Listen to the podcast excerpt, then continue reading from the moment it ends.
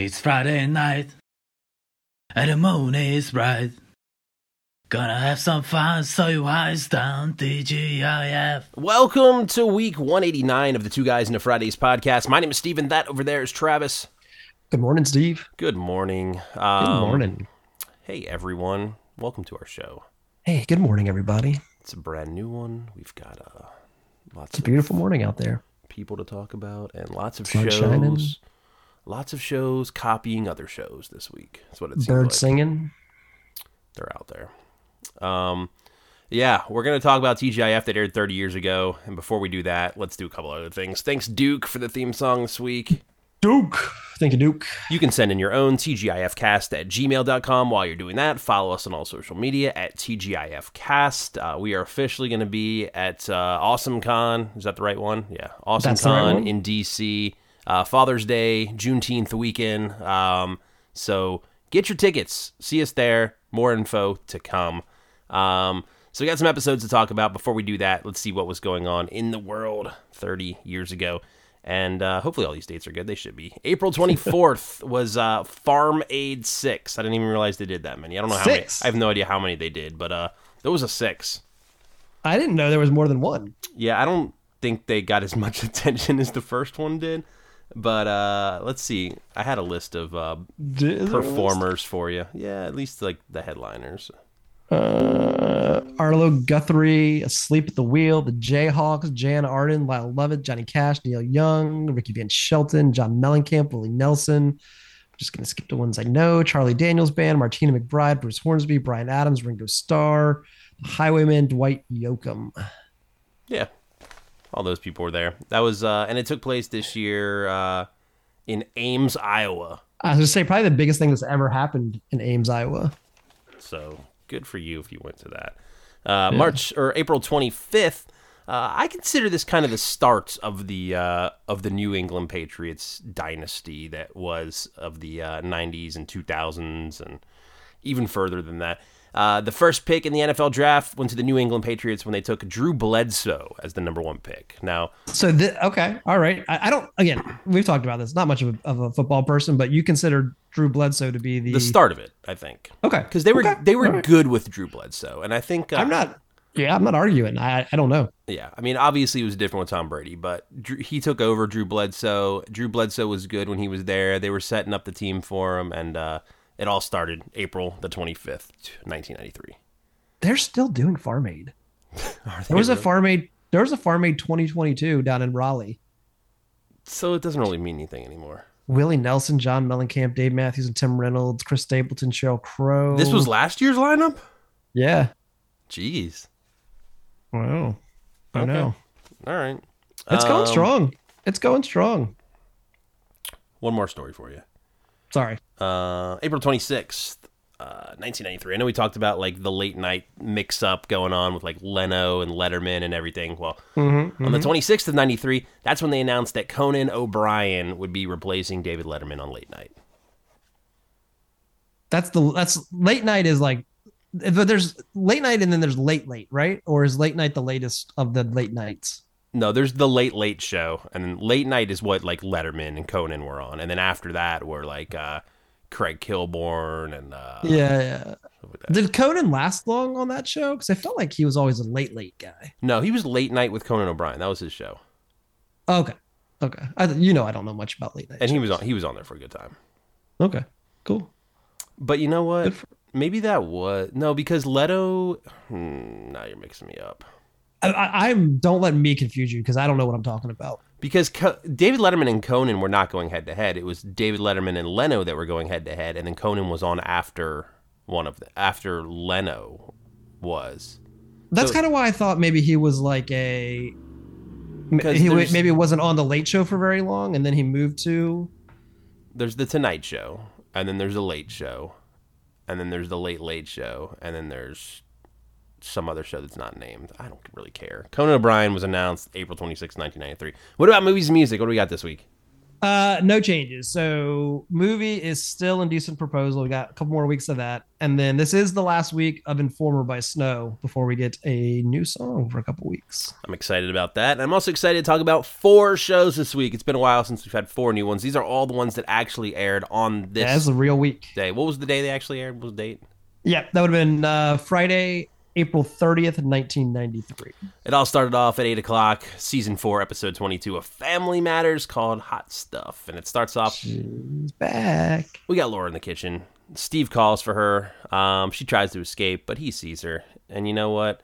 He says he's got some bad news for her. Ugh, heartbreaking. The bad news is Myra wants him and wants him bad. And uh, she's like, This is great news, Steve. It's great. And he's like, No, she complains too much and she just keeps saying how she loves my body. And uh, Laura, of course, thinks all this is real sweet. But uh, she asks uh, why it's bothering Steve. And he, like, you know what? It was always my plan to marry you. And uh, it's not happening. And maybe if we get married right now, it'll end this whole Myra thing. Of course, Laura's like, no, that's not happening. My my favorite thing that Steve says here is that she's she's just being so obsessive. She she transferred into my English. I think it was English. class. Doesn't matter. Transferred into my English class. And Laura's like, well, that sounds nice. What's wrong with that? And he's like, she doesn't even go to our school. Yeah, that's good. That's great. Um, but then he's like, you know what though? Myra is hard to resist. I mean, she's hot too, just like me. Yeah. And uh, if it's too much, Mount Urkel is about to erupt.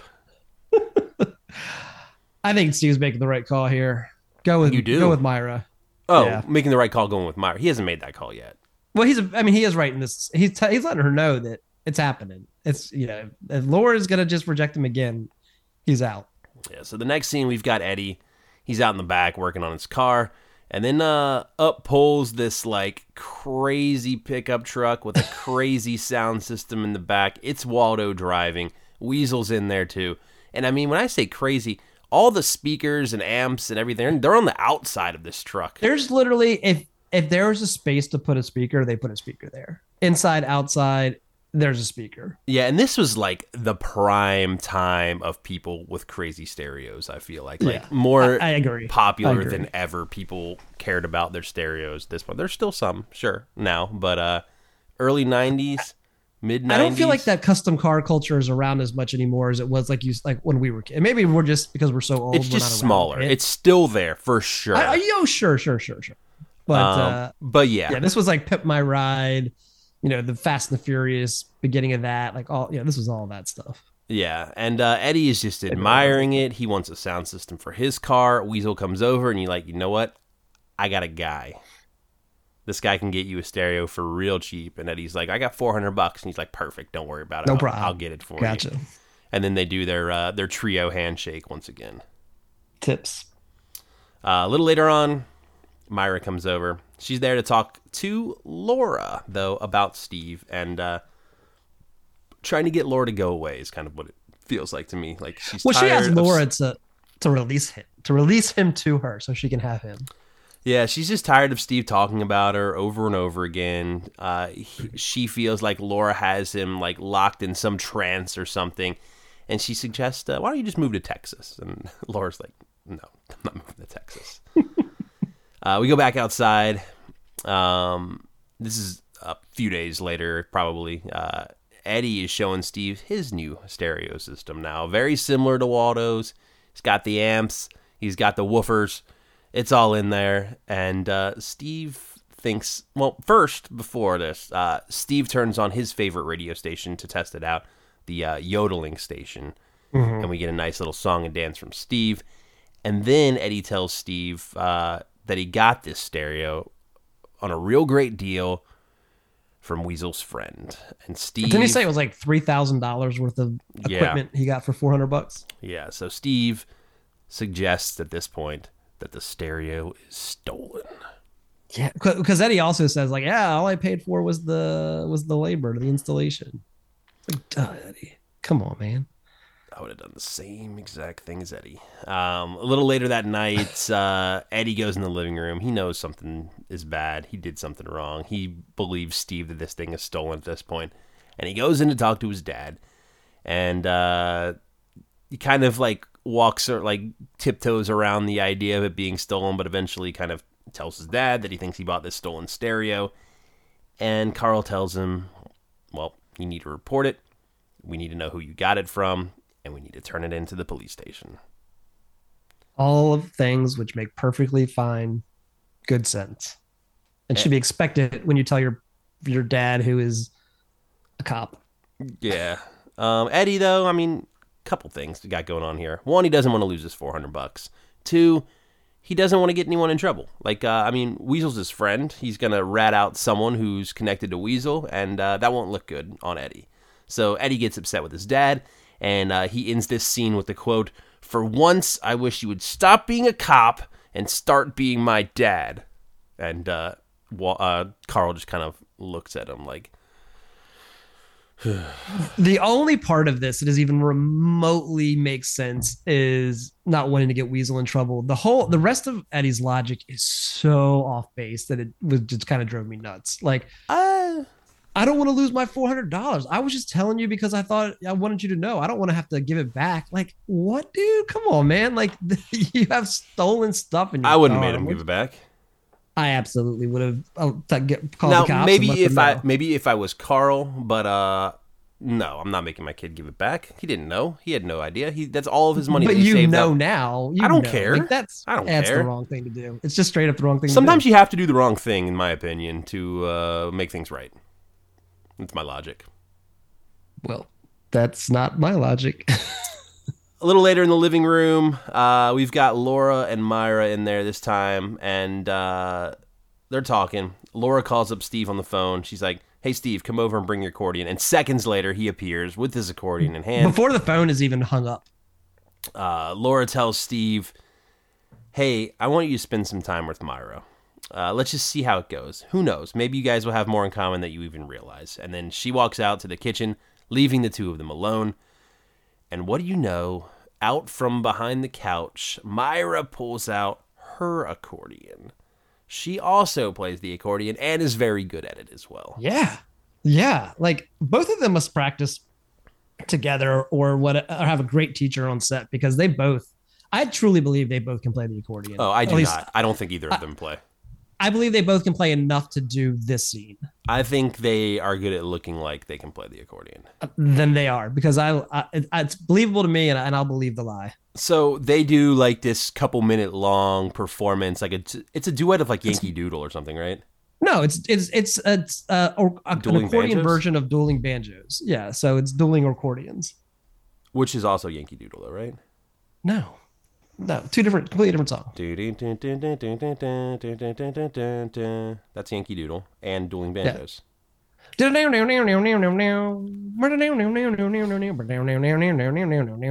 Pony, Sounds like different songs. They have the same. Song. They're the same song. Different songs. Um, so they play this duet. Laura peeks in, and of course, she believes it's working. Uh, they finish up. They immediately drop their accordions on the ground and start making out right there while Laura's celebrating that she has finally got these two together. You're right. It is Yankee Doodle. Haven't they also haven't they been together at some other point? Um, at the I mean, like they, have kissed before. They've made out before, right? This I isn't the first time this has happened. They've kissed, but it was also at a concert with a larger group. This is the first, like this is the first alone time, I think. Um, next scene, we've got uh Laura. She's reading a magazine about hair, and uh, Steve comes over, and uh, he can't look at her. He but he has to confess, he kissed Myra, and he liked it. And uh, he says he feels like his heart belongs to Laura, though, and uh, he's gonna um. What, oh, he, he's there just to remind uh, Laura one more time he's going with Myra, but this always could have been her. If he if she let it be, this could have been her that he was making out with. And one last question before he leaves, walks out the door. He says, "Do you want it to be you?" She's like, "See you later, Steve. Have fun." Uh, we go back to Eddie and Weasel in the backyard. Weasel says that uh, he didn't know the stereo was stolen, and uh, they're walking up onto the car, and Eddie's car is gone. It has vanished out of the driveway. It appears that someone has stolen it, He opens the garage door. His dad's in there. He's like, Dad, someone stole my car. It was right here.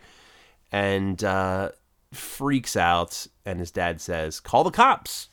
Because we know this last scene, he's like, he doesn't want him to be a cop anymore. He wants him to be a dad. And uh, eventually Carl says, No, the car's not stolen. It's down at the precinct. The stereo is being removed. Your car's okay. And Eddie is relieved. Um, he's glad his car's not gone. He was scared. He felt hopeless, he says. And uh, he tells him, uh, Carl tells Eddie, Well, that's probably how the guy whose uh, stereo that was felt after uh, he found out his was stolen. Hopeless, scared.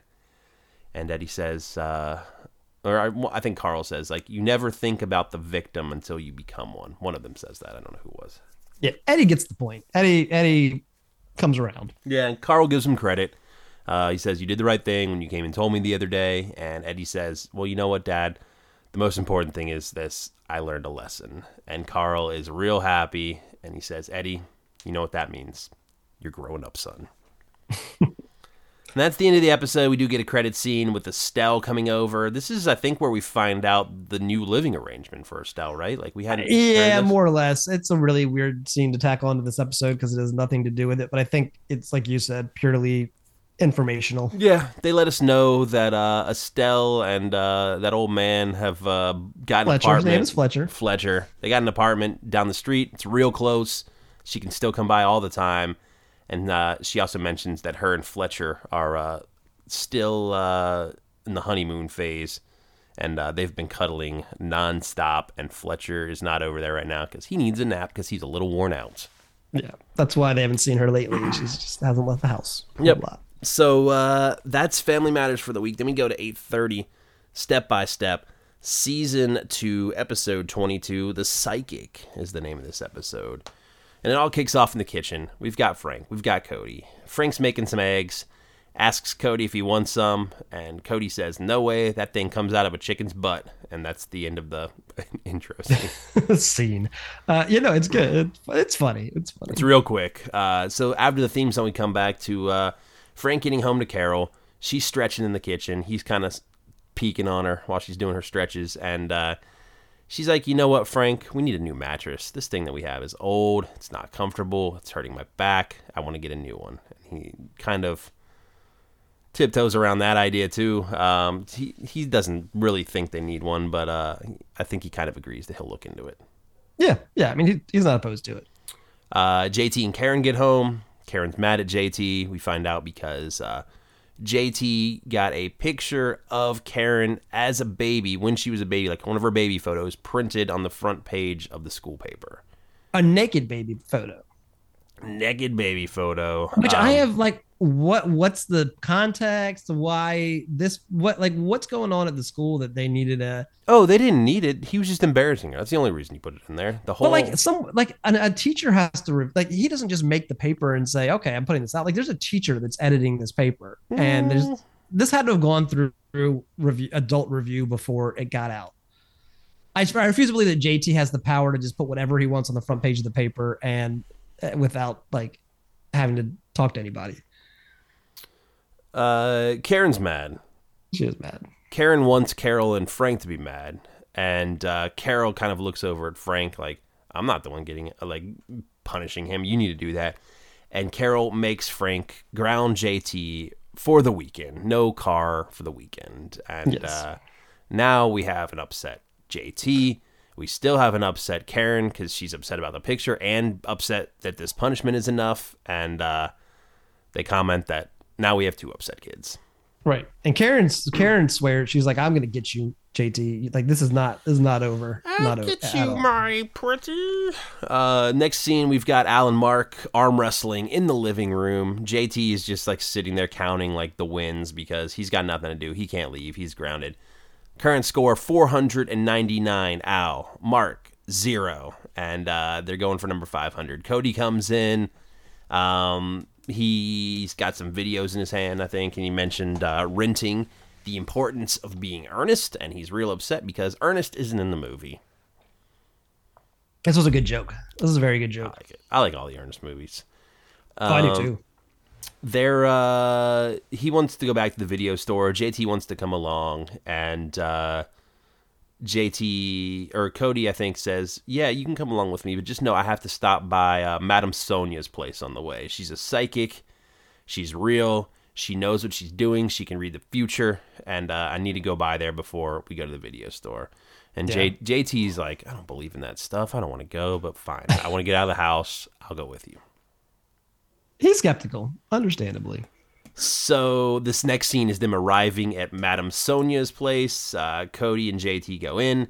Cody introduces them, and uh, she sits them down, and she starts with the palm reading of Cody. Is where it goes. So she mentions his strong love line and uh, his long lifeline, and then she touches JT and like feels like she's like shocked or something. She's like, "Oh no, someone's very upset with you."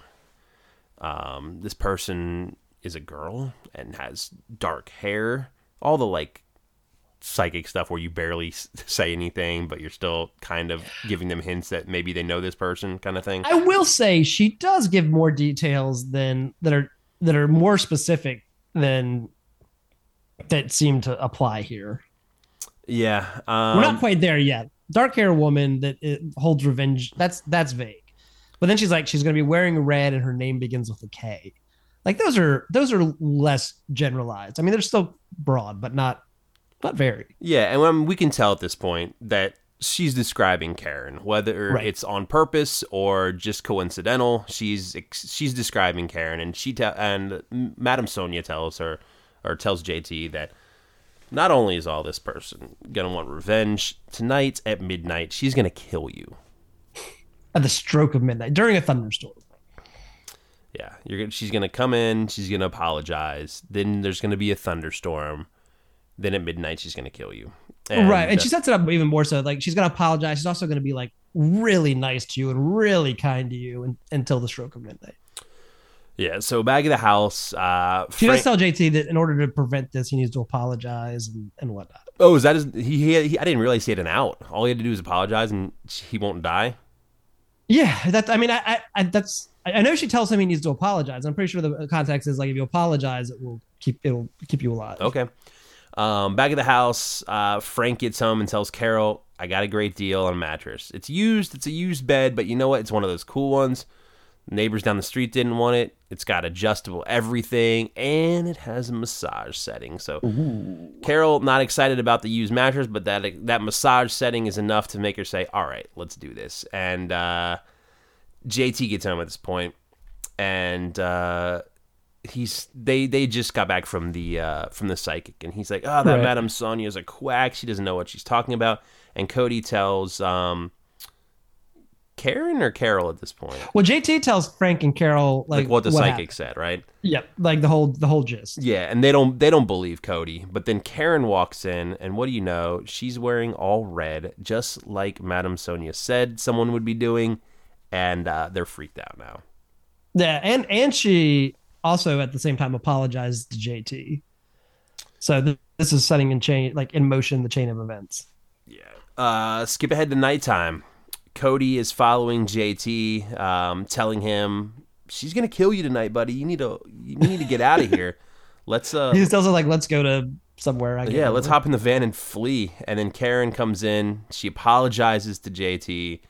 Um, Cody is uh, Well, they go into the kitchen and and Karen's in there making a sandwich for JT. with a big knife, right? And uh, oh no, I'm sorry, I skipped ahead. I apologize. You were right. This is yeah, you're right. You're right. They're outside at this point. Um, Karen comes into the backyard, apologizes to G- JT, and then then they follow her into the kitchen where she is making a sandwich and pulls out this this giant knife. yeah, uh, she pulls out the knife. They run into the other room. Um, I think the storm has started at this point Yeah, too. storm starts, thunder crashes. Um, they jump up to uh, Frank and Carol. We show them in their new bed. Um, JT knocks on the door. He's scared of Karen. She's like, "You gotta let me in here. Karen's trying to kill me." And Frank, of course, wants to try out this new bed, and uh, they don't let JT in there. And uh, he hits the massage button. It starts to uh, vibrate a little bit, and then the bed goes out of control. Um, the back's lifting up and going up and down. Then the feet start going, and it, it's going crazy. Carol is screaming to turn it off, and uh, It's like sandwiching them and like but all directions. Yeah, she says turn it off, and he turns it off, and like the thing like eventually like seems like it turns off, like like starts to deflate kind of, and uh, they decide, all right, let's just read. Let's not worry about all these settings right now.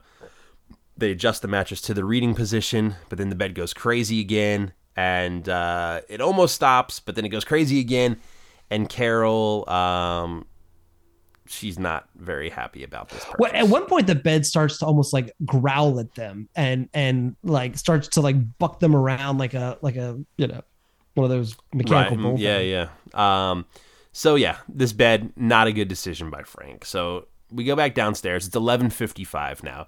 Cody and JT are in the living room. JT is still scared that he's going to be killed.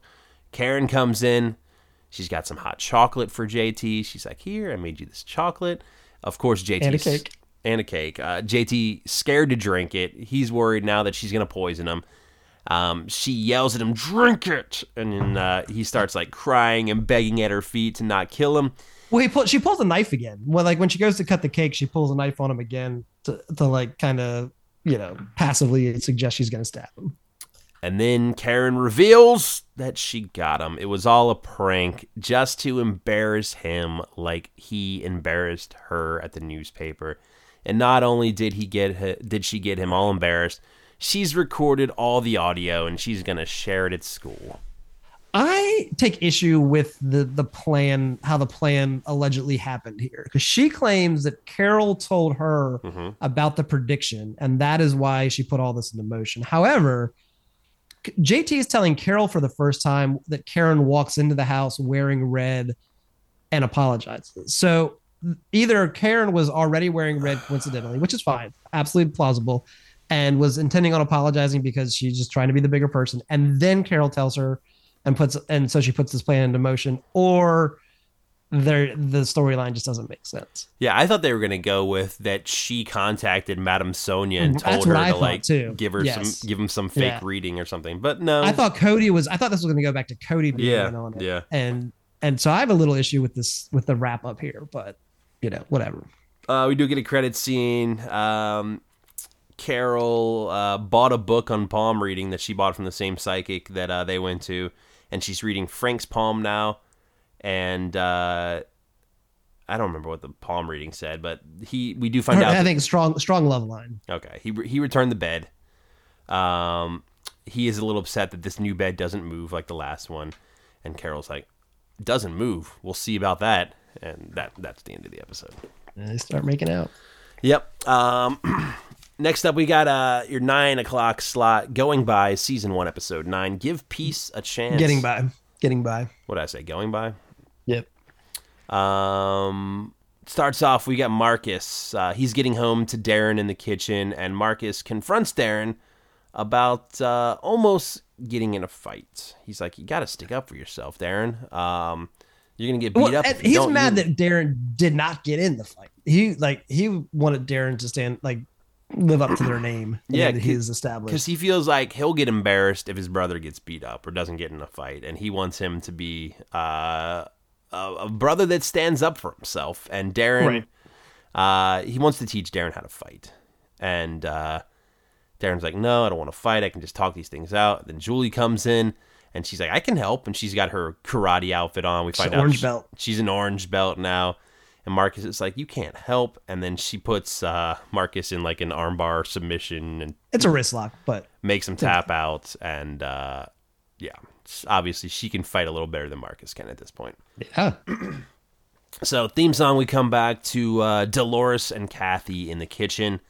Uh, Nikki comes down, and uh, Kathy wants her to clean the toilets. Everyone's getting more chores, and uh, the one that Nikki got selected to do is clean the toilets, and uh, she's real grossed out. She doesn't want to clean out toilets. She can't even imagine doing it. Nikki seems like the least important character in this whole show. Do you agree? Well, they had a whole show about her like two episodes ago. Um, I really, I, I don't think that the girls Are generally are, are nearly as important as the boys. Yeah. It seems like they're kind of like falling into that like Judy spot from Family Matters to me. Like they're barely. I don't, I wouldn't, I wouldn't say that because they, they need them. They're they're not going to go away like Judy went away. Are they like a Mark role almost, like from? Yeah, I was going to compare him more to like a like a Brendan. Mm, Brendan's what I meant. Brendan's what I meant. Yeah, yeah. Yeah, because I mean, Al Al gets a lot of screen time. Really, Mark and Brendan are the two that don't get a whole lot of attention on that show. Yeah. Um, so yeah, we've got this cleaning the toilets sub story that's going to be going on throughout the episode. Um, everyone's getting chores. Darren gets home. He's got ripped clothes. He got beat up. It was Russell again. Russell's the bully that's been messing with Darren, and this time uh, he got to Darren, punched him in the face a whole lot, and uh, Yeah. he doesn't look badly beat up. He's not bloody or bruised or anything like that. He just has ripped up clothes. Yeah, and now Marcus is concerned because his the reputation that he's established as being the winner of all these fights is getting ruined because Darren is losing. Yeah, and Marcus once again says, "I just want you to fight back." Marcus tells Kathy, uh, "I'm gonna go find Russell. I'm gonna go set this straight." And uh, one one thing we do learn here too that's kind of important is that uh, Russell did take Darren's Cal- was it a Calvin Klein belt? I don't know. Some yeah, belt I think that's right. wearing. Yeah. Um, and he's like, "I'm gonna go find Russell." She's like, "No, you just need to talk this thing out. It can be done in a much easier, civilized way." And Marcus kind of laughs off the idea and leaves the house. Do you think this episode's like a metaphor for some wrestling storyline that was happening at the time where Oh. there ah. was like multiple like a wrestling family where one of the one of them was losing and lost like the belt to somebody and then the other brother had to go I don't I, don't, I can't think of any like sibling Von Erichs, maybe well yeah but that's a little older you know like I'm trying to think of something from the early 90s where there were the Hearts, maybe. the Hearts or were were there more Guerreros in the mix besides Chavo wasn't really a big deal. No so not, maybe not maybe in the U.S. maybe the Hearts. Maybe this is like a Montreal screw job. That's type. the most like brother like group I can think of in that time period for okay. sure. Okay. Uh, or Um, like any of the any of the like uh, Samoans, maybe I don't know. No, I don't think so. Okay. Um. All right. So we go a little later. Um, Nikki's still grossed out about cleaning toilets. Uh, Marcus gets home. He's singing "Eye of the Tiger." He beat up Russell and he got Darren's belt back. Well, he rolls in with the belt. I'm the, I got the belt back. That's Oh, this is your like wrestling thing too, like with the Yeah. belt. I gotcha. yeah. Uh, Dolores is proud of him. Like, what'd you hit him with? A right hook or was it an uppercut? And then Kathy's upset um, that he fought at all. And Marcus tells Darren uh, he's a wuss at this point, and then that uh, this is where we get our uh, our diss of the week as well. You are such a punk. All the women in this house are tougher than you. Oh yeah? Well, all the appliances in the kitchen are smarter than you. Okay, so then uh, Kathy. I don't know how you chose this week. There were there were a lot of solid disses this week. there was a lot of uh, There's an entire audience applause at the end of that one. I feel. Okay, because in the, in the next episode or in the next show in, in where I live, there's an entire three minutes of of dis flame wars between Sherry and Doug. This is what I went with. It doesn't. Hey, hey, I'm not I'm not mad about it. I'm Okay. not mad about it. I'm just saying you had a tough week. I'm saying you had a tough you had some tough choices to make. Kathy and Dolores, um, they start talking, and I think we've heard this from Kathy once before.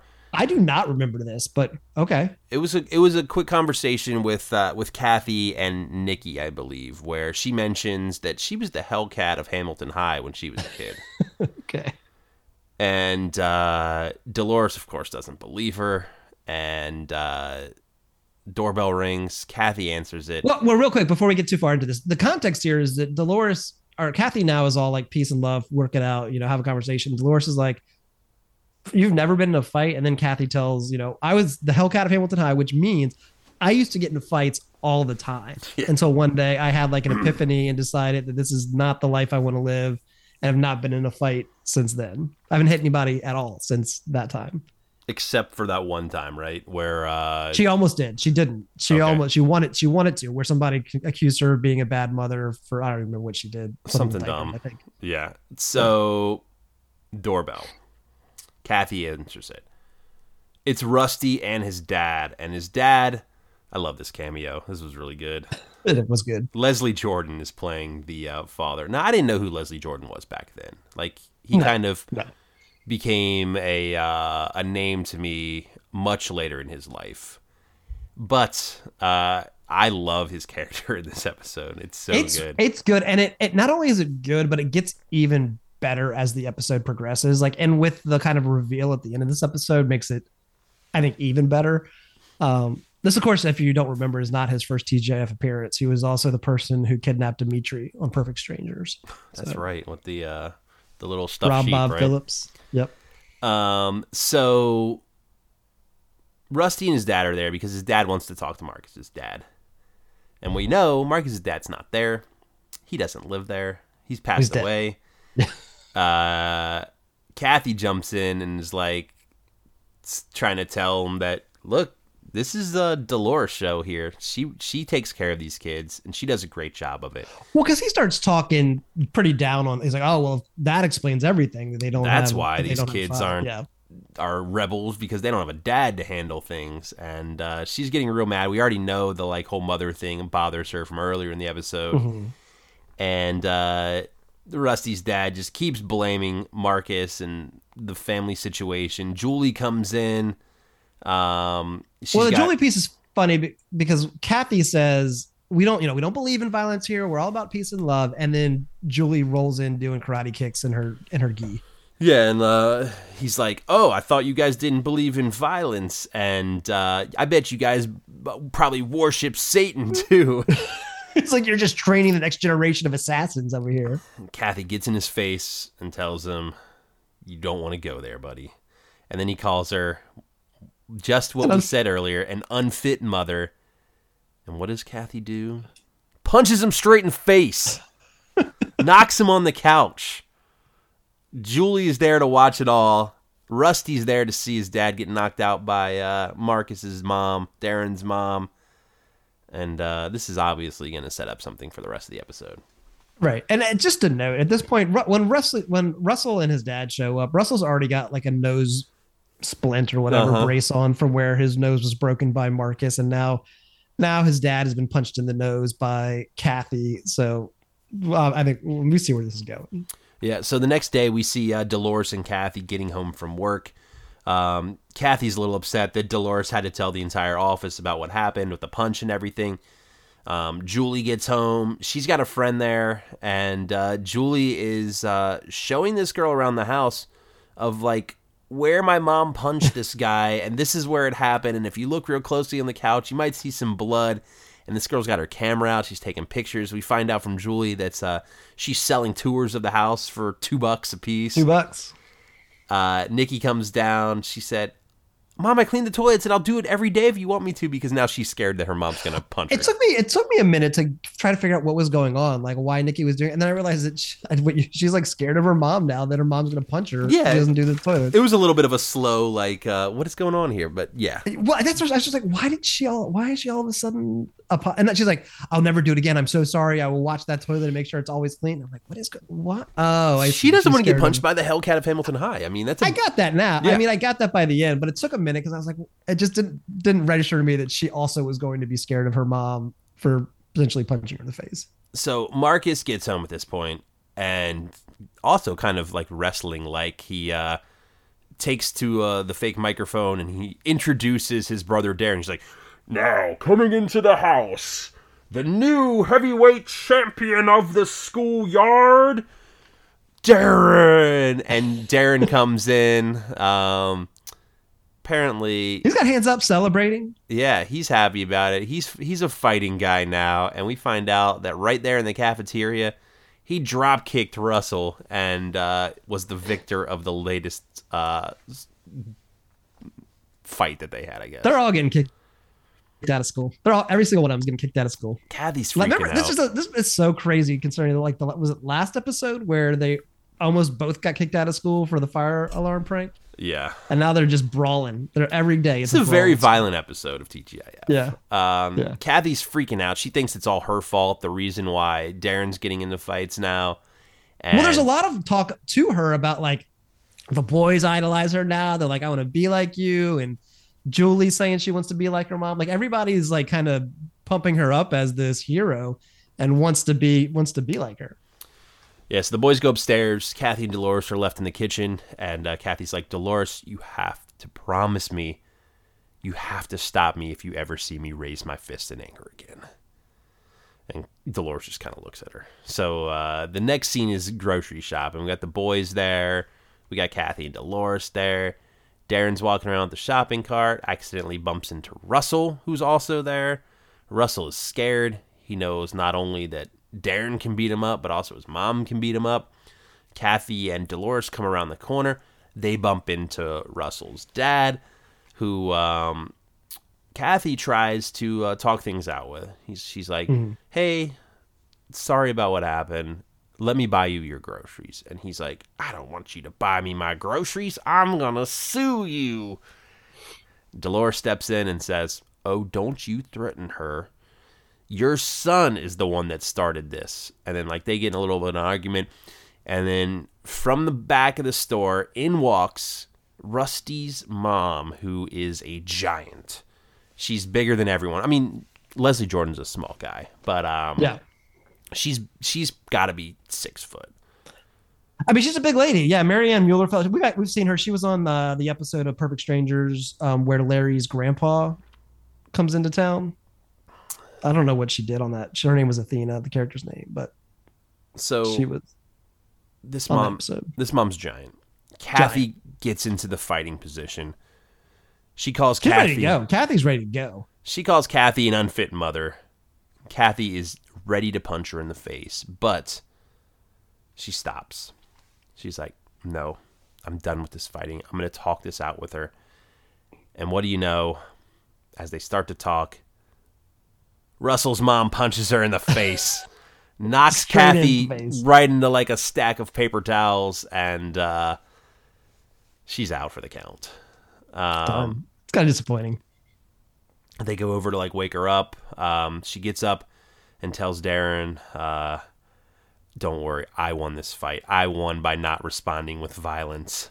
And Darren agrees that fighting is not the way. And Marcus uh, is over on the side. He actually bet some store clerk that works there that uh, Kathy would get knocked out in the first round, and uh, that's kind of it. Like the whole Dar- Darren's whole takeaway is look, I get it. Violence just leads to more violence, but litigation is always better. Um, do we see more of, of that family in this show, or is that it? I don't believe so. Oh, no. too bad. I like all of them. I did. It Um, was that was a good little little unit. I agree. uh, credit scene. Uh, Marcus wants Julie to teach him some karate, and uh, then she punches him in the face and uh, flips him over his shoulder. Nice judo throw. There's a little bit more, but it's not that important.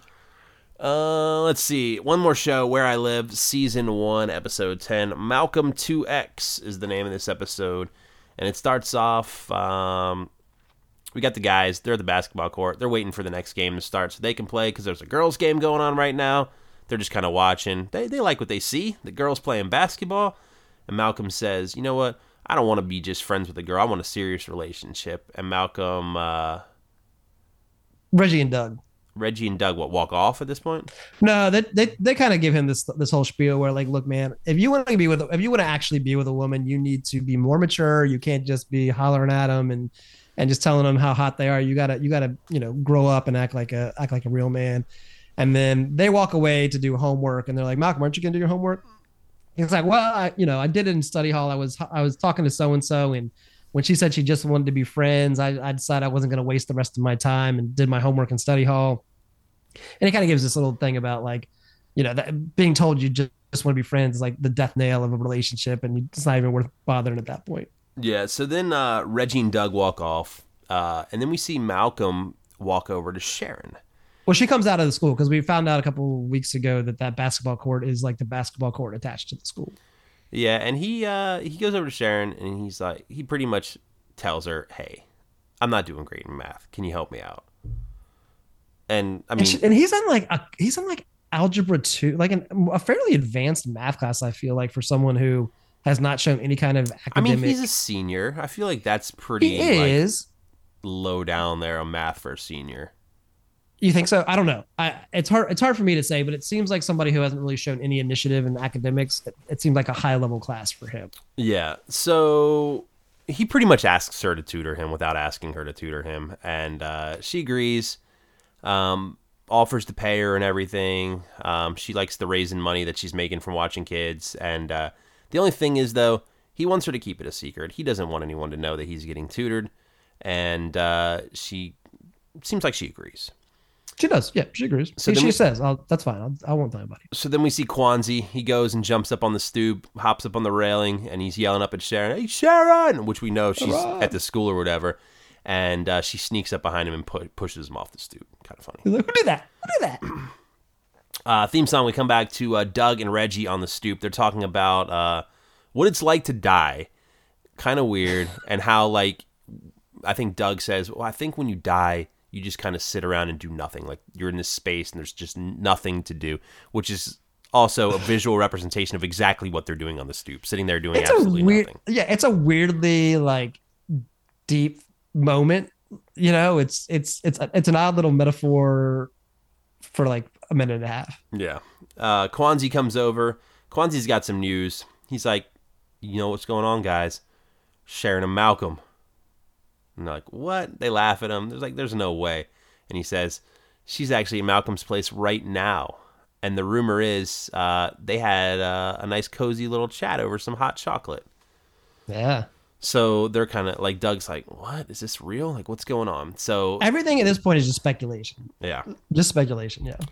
Uh, then we see uh, Malcolm and Sharon leaving his place after uh, a little tutor session, and uh, she's still trying to explain algebra to him. He's not really getting it. She's like, "Well, I mean, what if we look at it a different way? Why don't we look at like X and Y as people?" And then she tells him like this story about uh, her and John Dinwiddie, the guy that she likes, and then she like smelled some perfume on him, and there might be an X, some other girl. And then he's like, "Oh, so X is some tramp."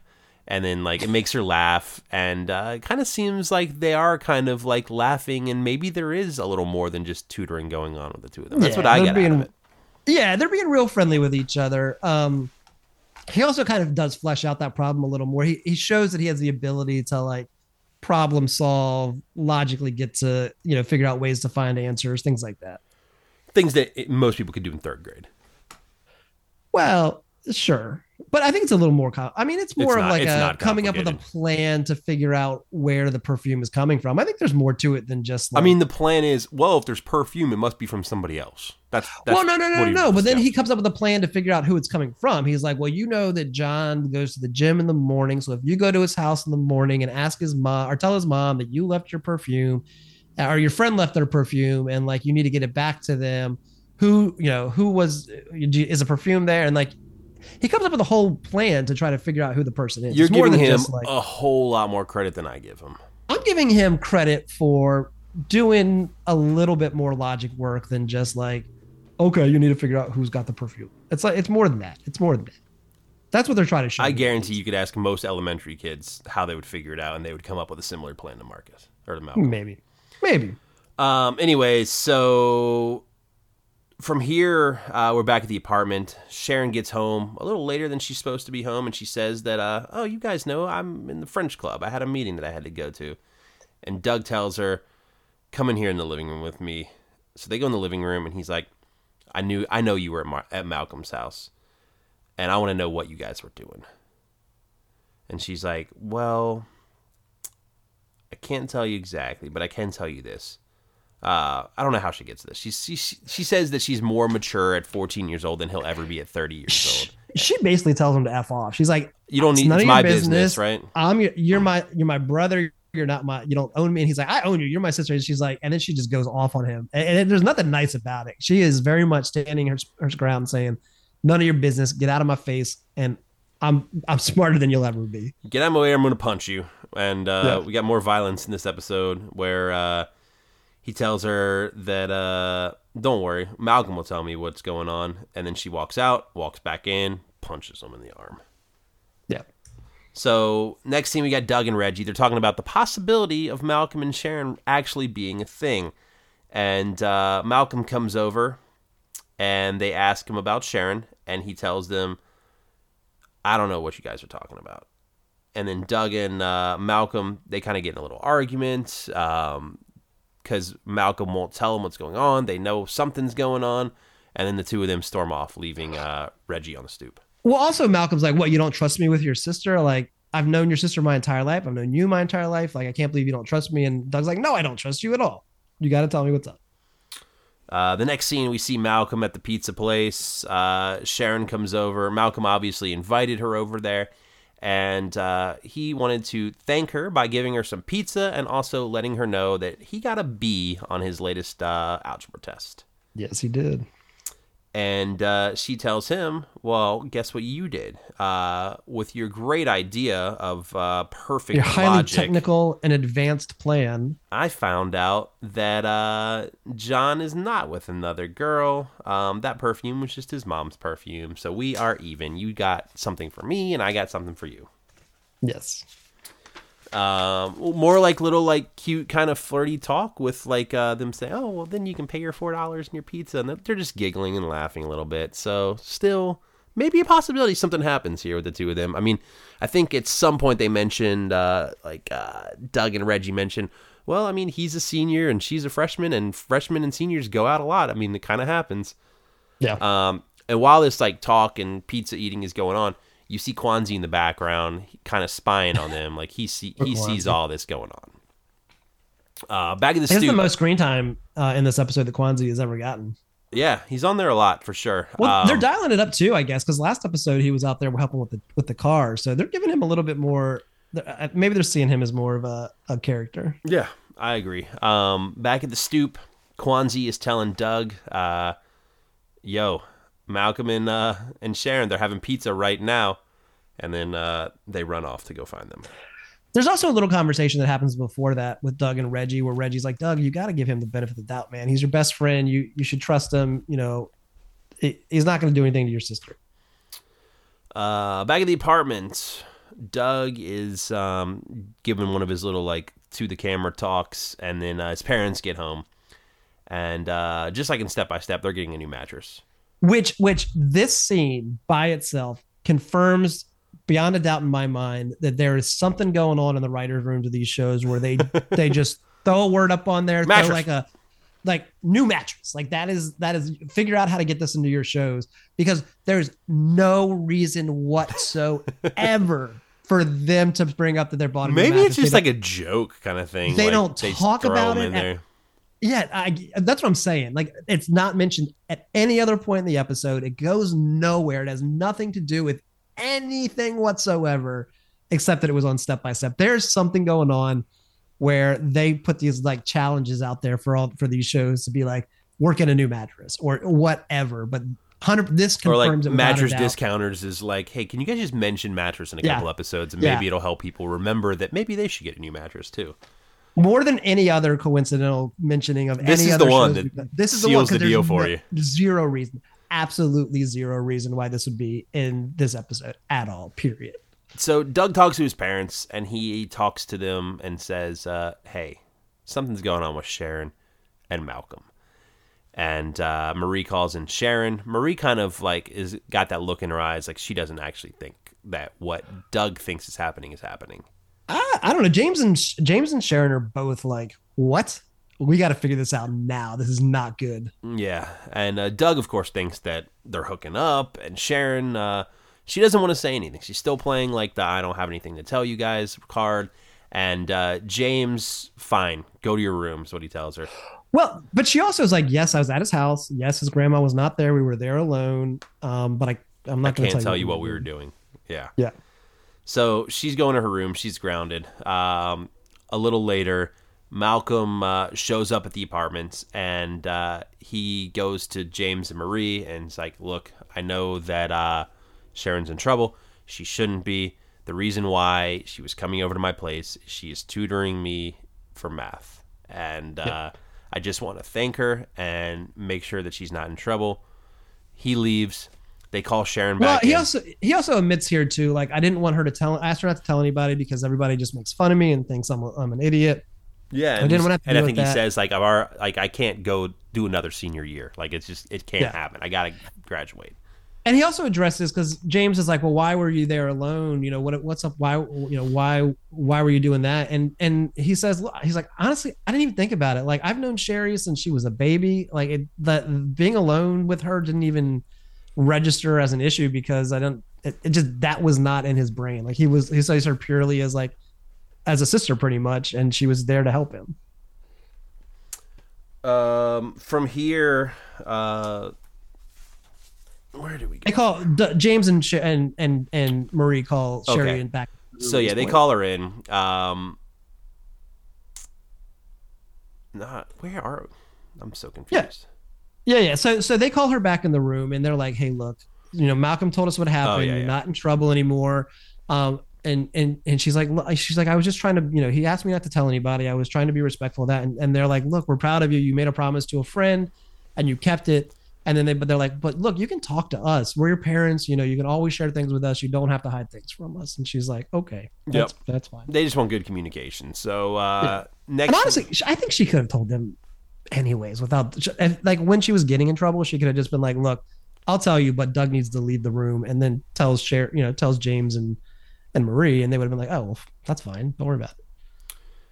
Uh, in the kitchen, Malcolm is telling Sharon uh, that he's sorry, that uh, he should have believed her, should have left her alone, that kind of thing. And Sharon wants uh, just a little more respect from her brother. And then uh, they kind of work it out, they hug it out, and they agree to go. Yeah, you did say Malcolm was telling her that. It, it was Doug. Doug was apologizing as her brother thank for, you. for this moment. Yeah. Um, Sharon wants a little respect. They go and get, and then they just decide, all right, let's go get some pizza. And they're smiling, kind of joint arms, going to get some pizza. Brother and sister happy. But they also have the like the like five minute like diss off. Oh, that is here too, right? Yeah. Yeah, yeah. Yeah, I didn't write down or pull any clips of it or anything, but uh, there were some good ones in there. Yeah, it was good. Uh, back to the stoop. Doug joins Malcolm on the stoop and tells Malcolm, uh, "Hey, man, um, I'm not gonna joke on you if, if you need help, but just know if you do need help, I mean, we're here for you. We can we can help you out." And uh, he's like, "Can we be friends again?" And of course, they agree. They can be friends again. Uh, then Kwanzi comes over. He's ready to fight. Kwanzi is in a karate outfit, much like Julie in the last episode, and So like, he, hey, go borrow that gi from the uh from the getting by set. yeah, he Same size. ready to beat up Malcolm because Malcolm is taking his girl. He's there to fight Malcolm, and they tell him Sharon dumped him. Uh, Malcolm and Sharon are done. Uh, Reggie's the one that you need to go after, though. And uh, then he like, Red. You see Reggie kind of like walk up the sidewalk. Uh, Kwanzi gets in like a fighting position and then runs for like this flying kick, and Reggie just kind of sidesteps. Kwanzi misses, flies off the screen, and that's the end of the episode. This was a good little gimmick because he executed on this flying kick really well. Yeah, it. It, it looked really, it looked really good. It was, it was cute. It was cute. I also, I just want to say, I don't know why Doug would think that Malcolm would ask him for help. That, what's Doug gonna do? Doug barely knows what's going on in high school, anyways. Yeah, probably not the best algebra two tutor. Reggie maybe, but not not Doug. Yeah. Um, all right. So this is the time of the show where we rank them, our favorites personally from last to first. I have mine ready to go. You want me to go first? Go ahead. Um, the show that I can't even remember if it's getting by or going by. Uh, oh no, that's in first. Wrong way. Step by step. say I don't, that doesn't that doesn't sound right to me. Step by step, number four. Not a whole lot going on. Family Matters, I have at three. Where I Live at two, and Getting By at number one. I am 100 percent with you on this. Hey. I I thought it was a fairly strong week for the most part. It was, yeah, yeah. Um, yeah, I'm I'm right there. Make sure you're following us on all social media at TGIFcast. Uh, thanks once again to Duke for the theme song this week. Thanks, Duke. TGIFcast at gmail.com if you want to email us anything, including your own version of the theme song, which we will play on this show. And uh, we'll be back next week, I believe, with another full week, right? Yeah, so another full week. Uh, Family Matters season four, episode 23. Step by Step, season two, episode 23. Getting By, season one, episode 10. And unfortunately, the last episode of Where I Live, Where I Live, season one, episode 11. That's the last episode that aired on TGIF. There were episodes that were picked up later that aired at different times. Um, kind of talked about before. Bill, evidently, Bill Cosby was a big fan of the show and Mm-hmm. stepped in when they were facing cancellation and helped bring them back for another season. But- Where does it come back? uh, you know, I'm not. I'm not sure. I want to say Tuesday. So same channel, just a different time The slot. AB yeah, still ABC, I believe. Um, but next week is the last TGIF episode of um, of Where I Live. So if you've been enjoying it and you like It, it's it's available online, right? Like people can find them on YouTube.